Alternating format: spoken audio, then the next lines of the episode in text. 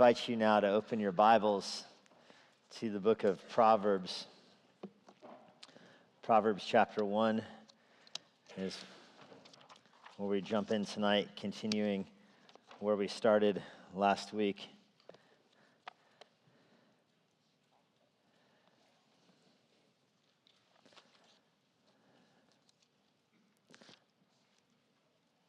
I'm going to read from verse 8 all the way to the end of the chapter. So bear with me. Listen to wisdom as the word of God is read. Proverbs 1, verse 8 Hear, my son, your father's instruction. Forsake not your mother's teaching, for they are a graceful garland for your head and pendants for your neck. My son, if sinners entice you, don't consent. If they say, Come with us, let us lie in wait for blood. Let us ambush the innocent without reason. Like Sheol, let us swallow them alive and whole. Like those who go down to the pit, we shall find all precious goods. We'll fill our house with plunder. Throw in your lot among us, and we will have one purse. My son, don't walk in the way with them. Hold back your foot from their paths. For their feet run to do evil, and they make haste to shed blood. For in vain is a net spread in the sight of any bird, but these men lie in wait for their own blood. They set an ambush for their own lives. Such are the ways of everyone who's greedy for unjust gain. It takes away the life of its possessors. Wisdom cries in the street. In the market, she raises her voice. At the head of the noisy streets, she cries out. At the entrance to the city gates, she speaks. How long, O simple ones, will you love being simple? How long will scoffers delight in their scoffing and fools hate knowledge? If you turn at my reproof, behold, I'll pour out my spirit to you. I'll make my words known to you because I have called and you refuse to listen. I've stretched out my hand and no one is heeded because you've ignored all my counsel and would have none of my reproof. I also will laugh at your calamity. I'll mock when terror strikes you, when terror strikes you like a storm and your calamity comes like a whirlwind, when distress and anguish come upon you. Then they'll call upon me, but I won't answer. They'll seek me diligently, but will not find me because they hated knowledge and didn't choose to fear Yahweh. They'd have none of my counsel and despised all my reproof. Therefore, they shall eat the fruit of their way and have their fill of their own devices. For the simple are killed by turning away, and the complacency of fools destroys them. But whoever listens to me will dwell secure and will be at ease without dread or disaster. That is the word of God, and that is how the book of Proverbs begins. There's a couple different speeches in there that I'm sure you heard. There's the speech of Lady Wisdom who cries out, and there is the speech of the sinners, the enticers, who likewise cry out. They both tried to build their audience and their followings. They both have competing voices in the marketplace. I did not grow up playing the board game Life, although I'm sure many of you have. It was recently discovered by my kids, and they uh, do indeed like it. And I was skeptical about it. Uh, you roll dice to figure out how many kids you have. I'm out. but there's a choice you make at the beginning of the game that has been ingrained in my head.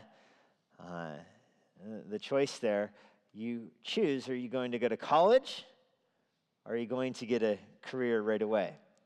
And I'm sure for you parents, or if you recall the game of life when you were younger, I'm sure you remember that choice. If you choose a career right away, you get a certain kind of jobs and you get paid and you can start making money. You start your life right now.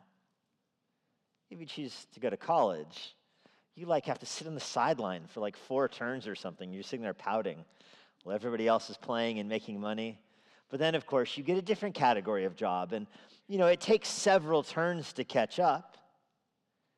Then I like that choice it makes kids reason because it's not a kind of thinking that is natural to kids. It forces them to draw out in their mind what is this, the choice I make right now, what's going to happen with this choice in four turns or eight turns or when I'm 40 or 60 or 80. The choice you make now then has long term implications. That's not a normal way children think. That's not a normal way a young person thinks. Young people tend to gravitate towards more instant gratification. They tend to gravitate towards what's in front of them now and what can they get the most of now. They tend to play video games over studying for the test tomorrow, so to speak.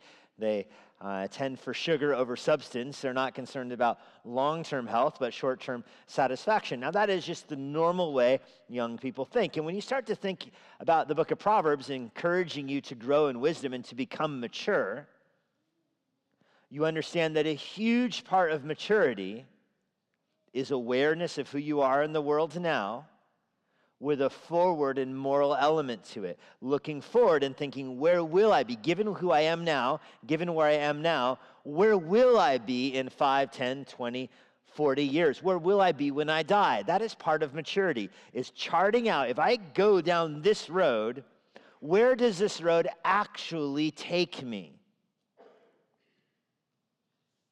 You could say it this way that wisdom is anticipatory. Wisdom is anticipatory. Wisdom and maturity, maturity being the ability to apply wisdom in a given situation. Wisdom, the knowledge of God's word and God's world.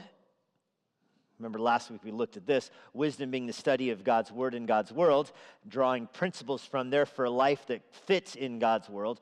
Maturity then is the ability to recognize how you are laid out in this world yeah, how you fit in with those around you, what your surroundings are like, how, how you actually are in this world. That's maturity. And the maturity has the ability to take wisdom and apply it.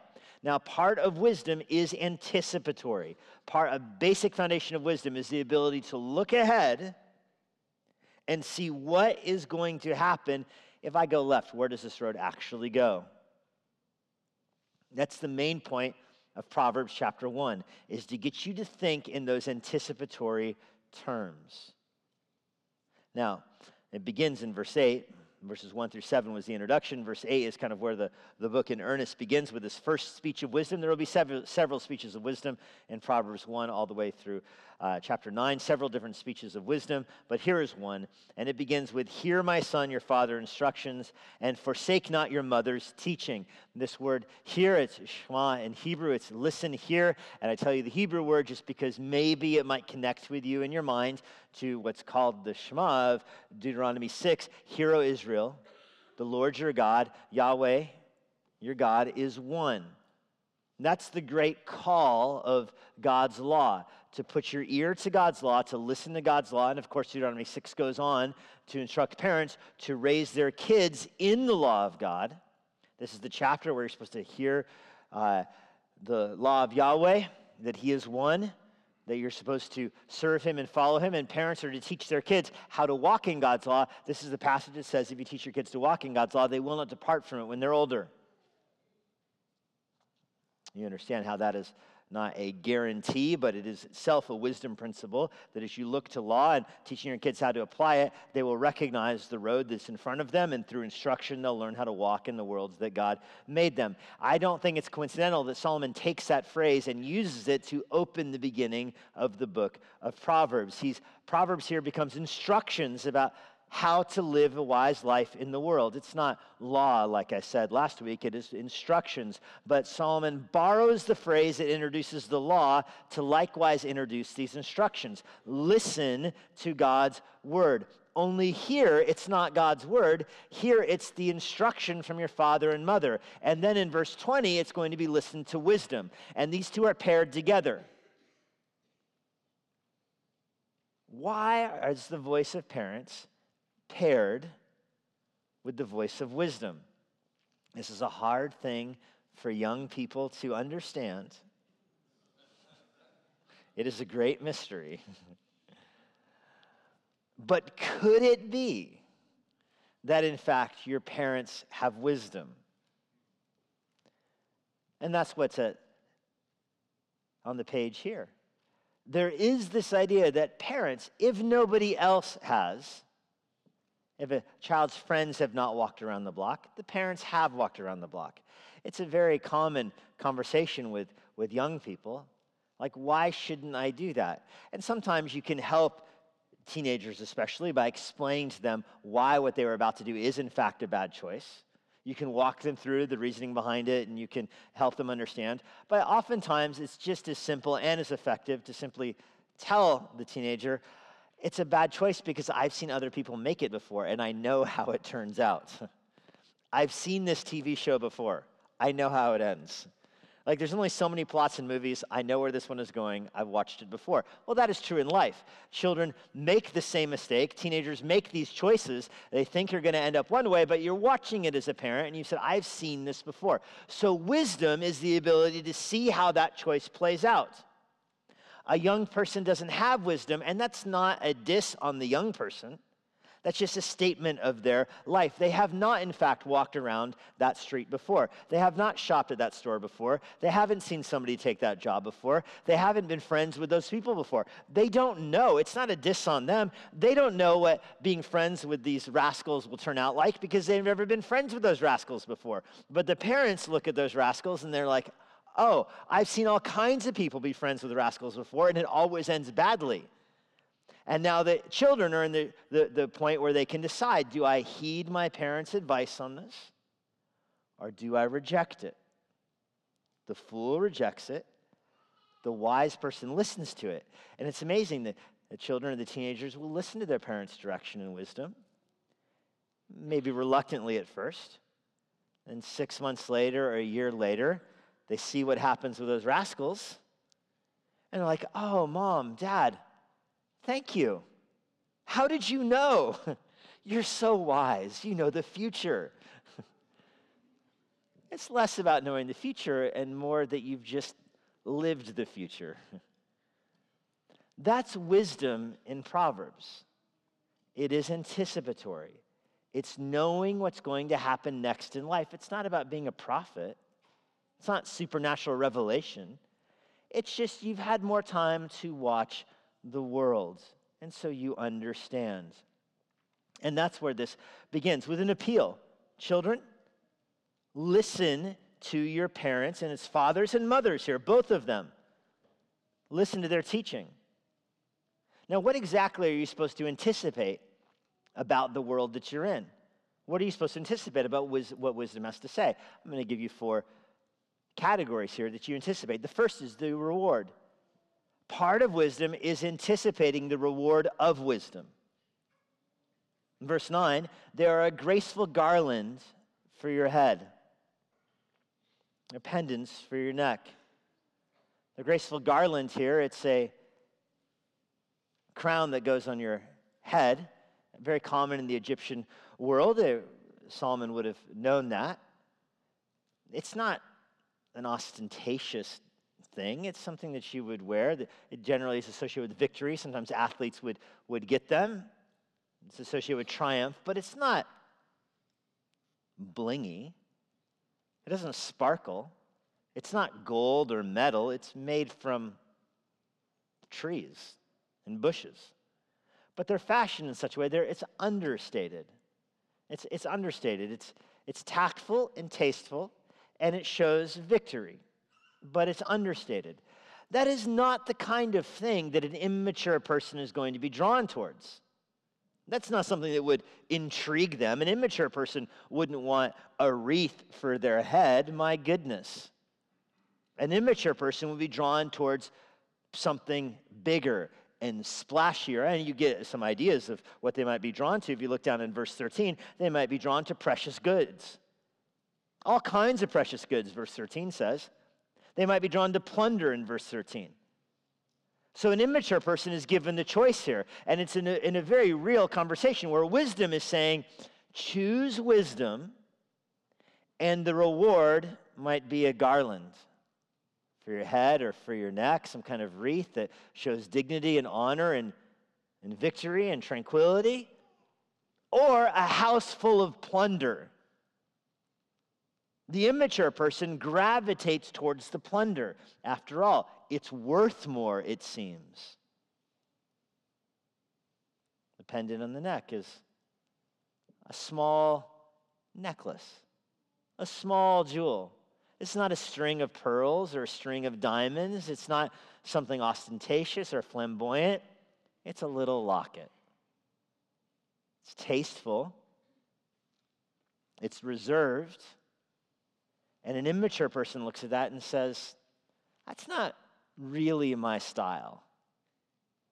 I'd rather have all the riches of the world. And so they have a choice to make. Now, if you have lived any number of years in this world, you recognize what the better choice is. Part of wisdom is saying if somebody is choosing between the garland that is, is delicate and shows peace and tranquility and a house full of, of plunder, like that's bad. There's all kinds of dangers associated with that. Wisdom understands that, but not the immature person. The immature person doesn't understand that. Now, you can attach this to a thousand different sins.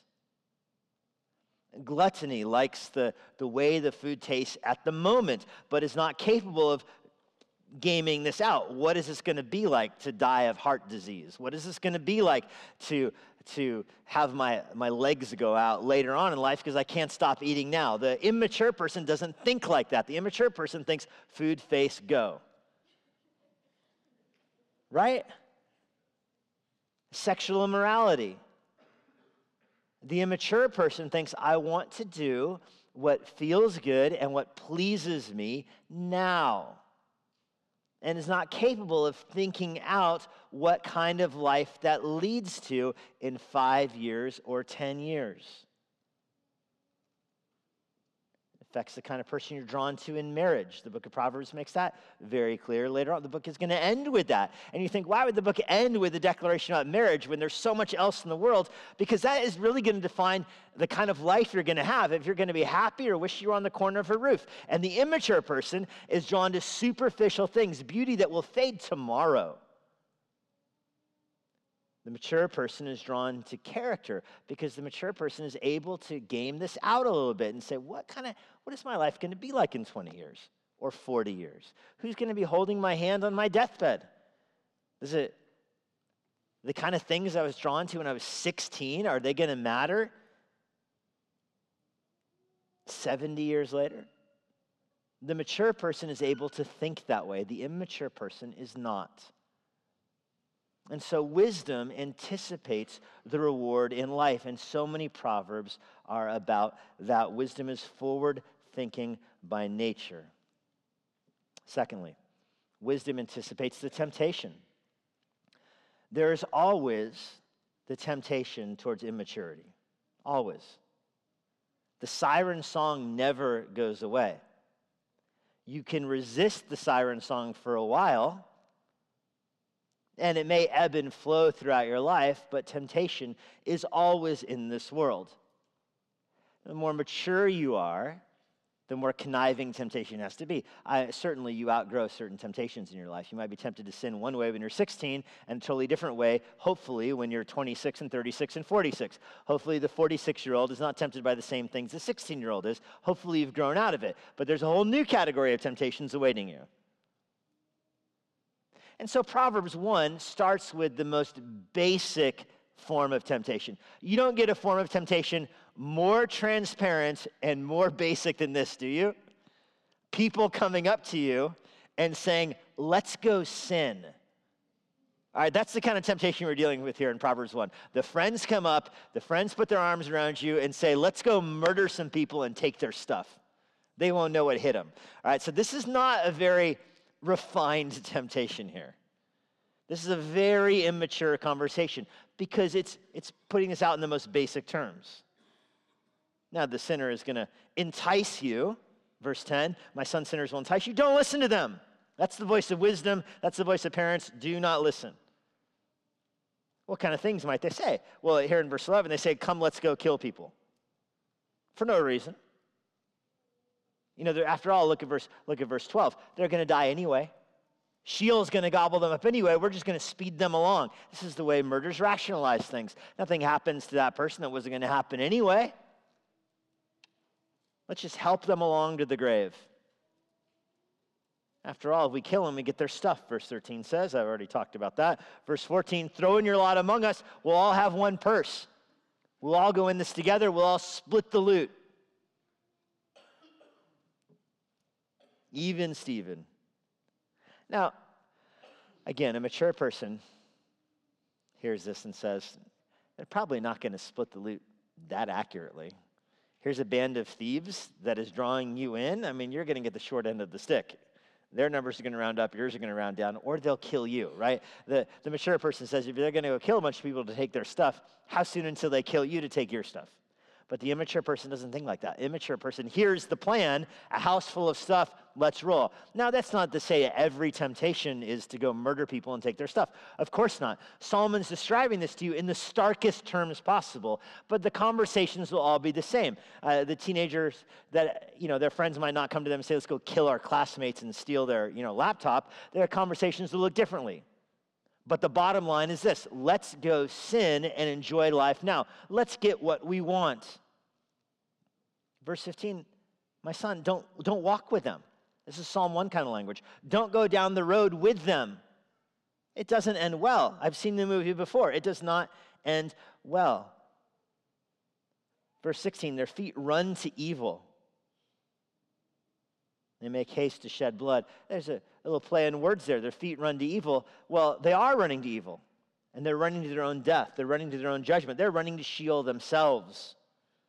The road leads to the grave. This is why part of maturity is knowing to resist temptation.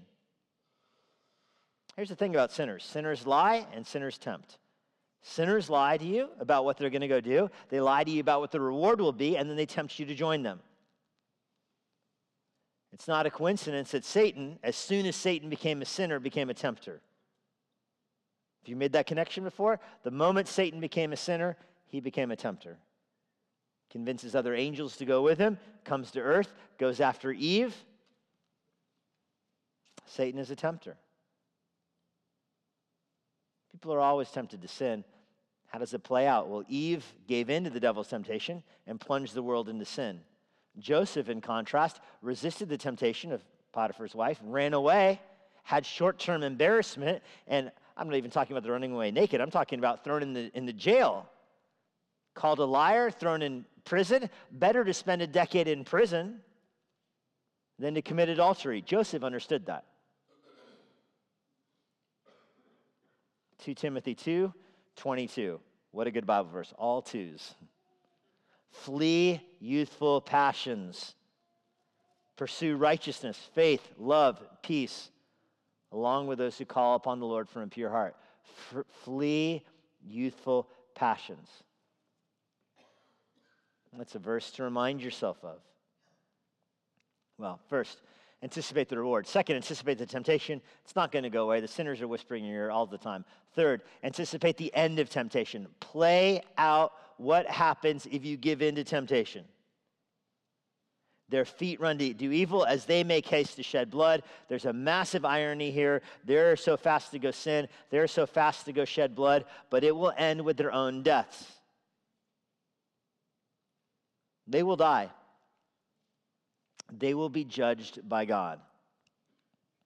Look at verse 19. So is the way of everyone who's greedy for unjust gain. So now we've toned down the murdering, and now we've just got to unjust gain. Somebody who is greedy for money or things that aren't theirs. How does the story end? Sometimes you you watch videos of all the people looting stores and you get mad at them and you think that's not right, and of course it isn't right. And some people give in to temptation with that then and say, if everybody else is stealing, then I would be the fool if I also didn't steal. After all, the stores deserve it because they're not policing it, and you justify it, and then people are tempted to steal themselves. That is the immature thinking, that is short term thinking. It's all fun and games until you get killed looting a store, you get shot or you go to jail, or God just judges you. You lose your life. The wages of sin is death. Of course it is. But that's not what you think of at the time. At the time of temptation, you don't think that, hey, this ends in death. This ends in death. Verse 17 is kind of a humorous verse about calling the immature person stupid or a fool. In vain is a net spread in the sight of any bird. This, is, this isn't a, a common American thing. So the idea here is you want to catch a bird, you can put a net on the ground with a, trap in it, and the bird lands and you, the net collapses on it. Picture uh, how they all got trapped in the Star Wars movie, Return of the Jedi, right? And the net. okay, that's not going to work if they're watching you lay the net out. A bird is not going to fall for that. If the bird is sitting at the tree and he watches you lay the net out, the bird is not going to fly into the net. He's watching you. This is what the immature fool is like when it comes to temptation. The net is spread, and they're watching it be spread in front of them, and they run into it. Like they just watched it. These men wait, lie in wait for their own blood, Solomon says. They set an ambush for their own life. They lay the net thinking they're going to catch plunder in it. They're only going to catch themselves. That's the end of temptation. Why would somebody give into that? Why would somebody choose to lead that kind of sinful, immature life? Because they want short term gain. Because they don't love wisdom, is why. They don't love wisdom. They love whatever the short term game gain is. They just don't believe their parents when their parents warn them. They don't believe the voice of the father in verse 8 or the mother in verse 8. They don't believe it. They do believe the voice of the sinners enticing them. And so it's helpful then, you know temptation is going eh, to exist, but at the moment you're confronted with it, it's helpful to telegraph this out in the future. How does the story end? Is the choice you're making now going to lead to wisdom and fruit and blessing, or suffering and hardships and heartbreak? Fourthly, wisdom anticipates the storm. And I want to end tonight by looking at the final passage here, verse 20 down to the end of the chapter.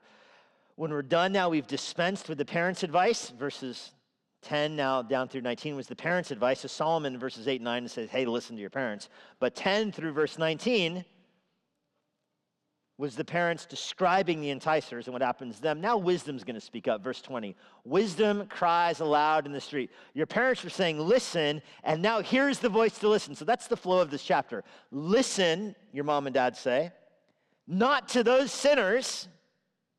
You think, who should I listen to then? And hark in the background, the voice of wisdom.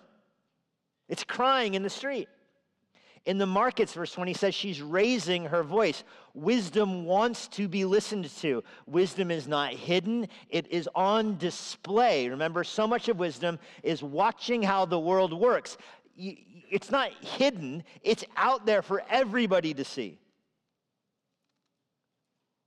So, wisdom's crying out in the street, raising her voice in the markets. She's going where the people are. At the head of the noisy street, she cries out. I think it's important that she's crying out the head of the street. So you've got the, the long street. Perhaps you've, you, you know that kind of uh, street, you know, a street that's filled with shops and stores like Old Town Alexandria. And if you start at the water, you're not going to miss anything. You can walk up and go by all the shops you want to. If you start at like you know, or that, whatever that is, Prince Ave or whatever, and you walk down, same thing, you're not going to miss anything. But if you start in the middle at the plaza there, you have to choose do I go left or right? You'll miss half of the stuff. Wisdom positions herself at the start of the street. So everybody who's going to lead their life, everybody who's going to walk up and down the street, everybody who's going to go shopping has to pass her. And she is calling out. So there are no excuses. Everybody sees her. She's at the entrance to the city gate. So everybody in there, verse 21 says. Her voice goes over the noisy streets. Yeah, there's a lot going on in the world. Yes, there's a lot of noise, a lot of shops. They're all open, selling great things. But her voice is louder than all of them. What does she say? How long, you fools? She's not very winsome, is she? How long, you simple ones? How long will you love being simple?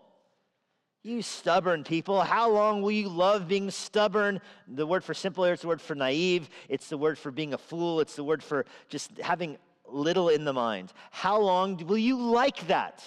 Do you want to be ignorant and immature your whole life? That's how wisdom starts her speech in Proverbs. I love it. How long will scoffers delight in their scoffing and fools hate knowledge? If you turn at my reproof, behold, I will pour my spirit to you. I will make my words known to you.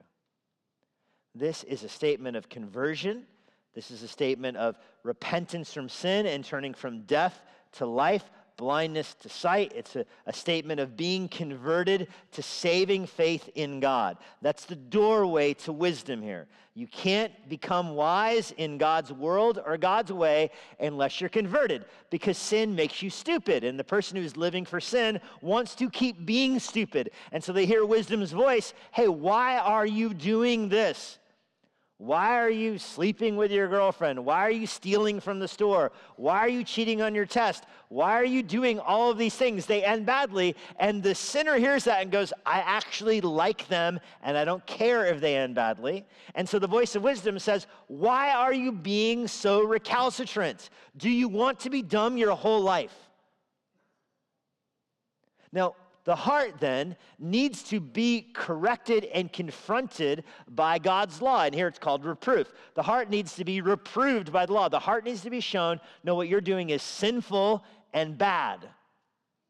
And when the heart is shown that, the person can convert and turn from loving sin to loving God.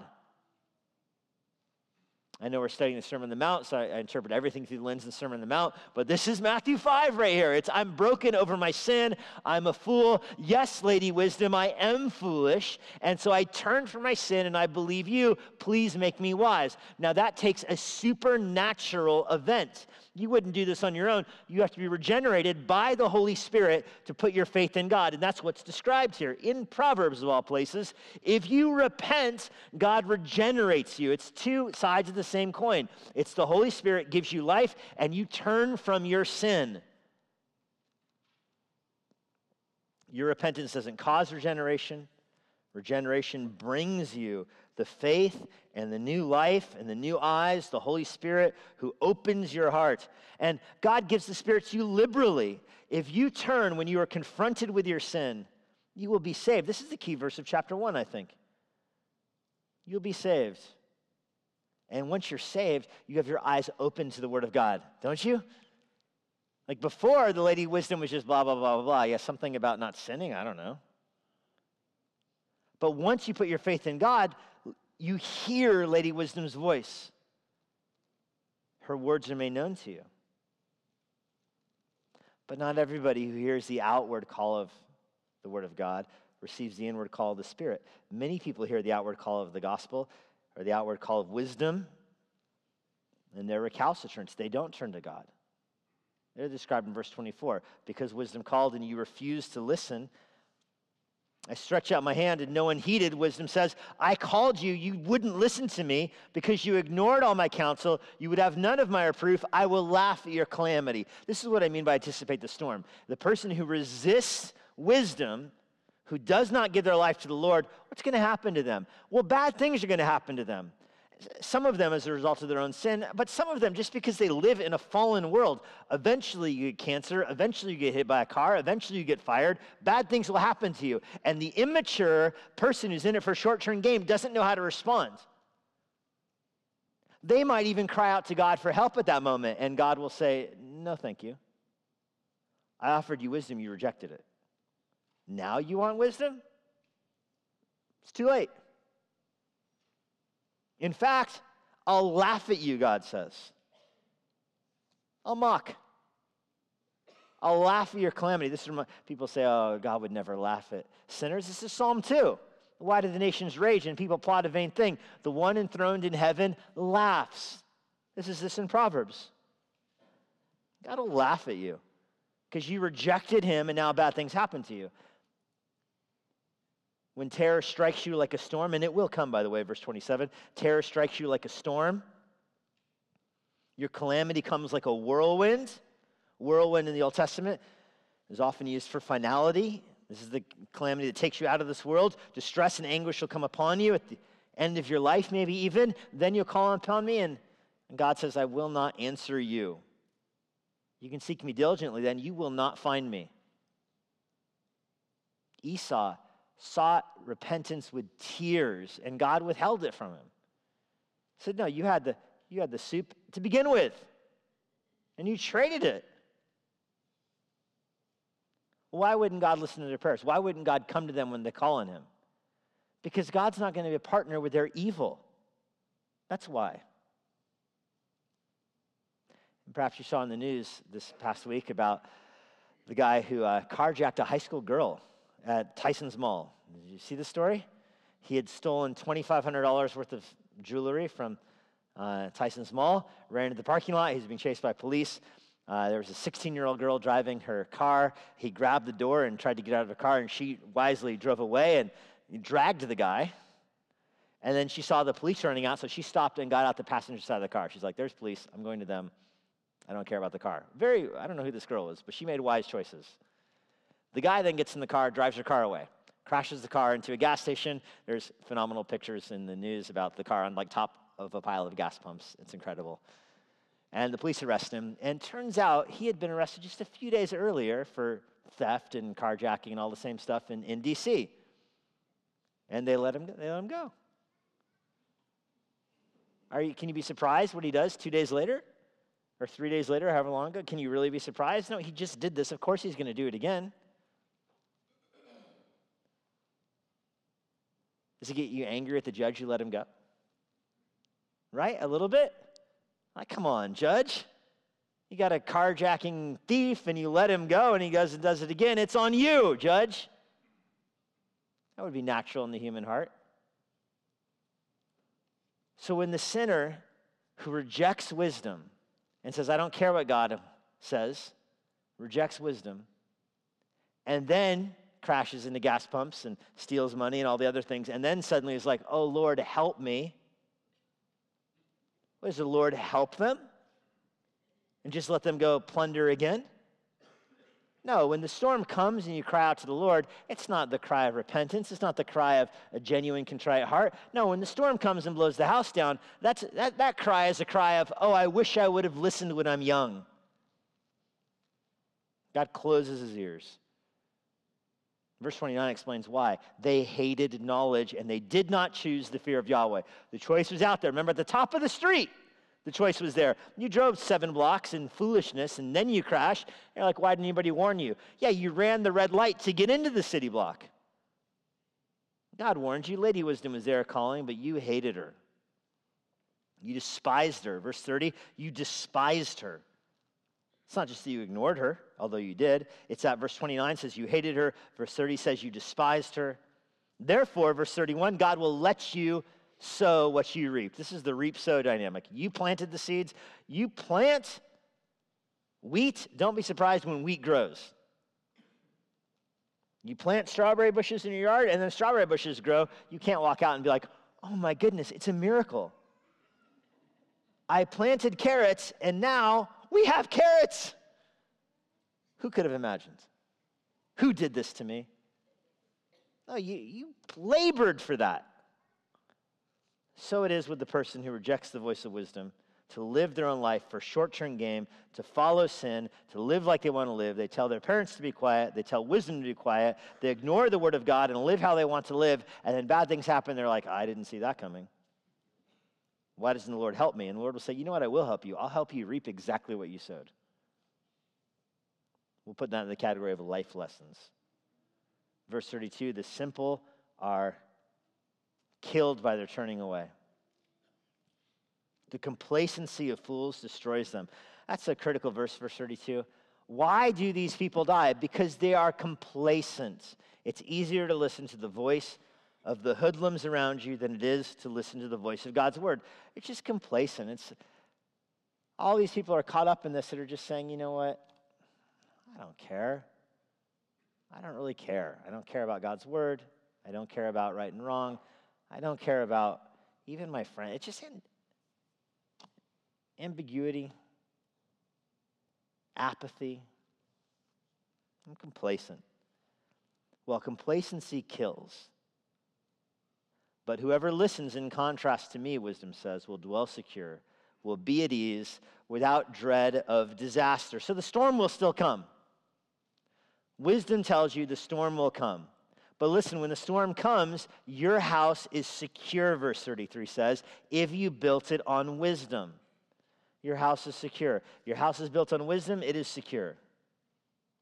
Wisdom is no respecter of persons. She gives her invitation to all. But if you refuse correction, like in verse 24 says, there's nothing further that can be done for you. Proverbs 29, verse 9. If a wise man has an argument with a fool, the fool rages and laughs, and there is no quiet. The wise man listens to the voice of God, the fool argues with the voice of God and rages and laughs, and so God will in turn laugh at them. Proverbs 13, verse 1 A wise son hears his father's instruction, but a scoffer does not listen to the rebuke of wisdom. Wisdom calls, and some people refuse to answer, and they get turned over to their own desires, and this leads to death. There's an odd change in the grammar in verse 33 I want to draw your attention to as we close here. The simple in verse 32, that's plural. Simple, it's harder to tell in English, but in Hebrew it's very clear. It's simple or plural. They're killed by their turning away. It's all plural. The noun there for killed is plural. The complacency of fools, you see it in English there with fools, plural. Verse 33 switches to the singular. Whoever, singular, listens to me will dwell as a singular verb, secure. They will be, singular verb, at ease without dread of disaster. Wide is the way of destruction, and there's so many people on it. Narrow is the way to life, and you find it one at a time. Even in the details of wisdom, you see that on display. The invitation for wisdom is out there, everybody can hear it. The young people need to turn their ears to it, listen to it, project out to the future. If you listen to these friends and live in this way, where does that go? Your parents can't make you walk the way of wisdom. It's called a choice here in this passage. It's a choice. They ignored the choice, they rejected the choice. Verse 39, they did not choose the fear of Yahweh. That's how Proverbs presents wisdom. It's a choice you make. You can choose to walk on the wide road with sinners, or you can choose to walk on the narrow road with Lady Wisdom. God, we're grateful that you have made the choice so clear in your word. Wide is the path that leads to destruction, narrow is the path that leads to life. We're thankful here even for the message of conversion. A wise person must turn to you. That you call fools, you say fools. I think of Psalm 19, where the word of God makes the simple wise. It's sweet, sweeter than honey from the honeycomb. The word of God brings us life. And so I pray tonight for the congregation that is here, Lord, I pray that their hearts would be soft towards your word. And that if there's anyone here tonight who has never trusted you, that tonight they would put their faith in you and would believe you for wisdom and for life. We know that you hear the prayers of those who come to you through your Son, Jesus Christ. He died for the immature, He died for the weak, He died for the sinners, bearing our penalty of sin. He lives, resurrecting from the grave, that we can have life through him. We're thankful that our, our sin, our foolishness deserves hell, deserves Sheol, and yet you rescue us from that by giving it to your son instead. We're thankful for him and his life. In his name we pray. Amen. And now, for a parting word from Pastor Jesse Johnson. Thanks for joining us. If you're in the Washington, D.C. area, I would love to see you at Immanuel Bible Church. For more information on our church or our current service times, go to ibc.church. For more information about the Master's Seminary and their Washington, D.C. location, go to tms.edu. I hope this resource has been a blessing to you and it helps you seek the Lord daily, serve others around you, and share the gospel with boldness.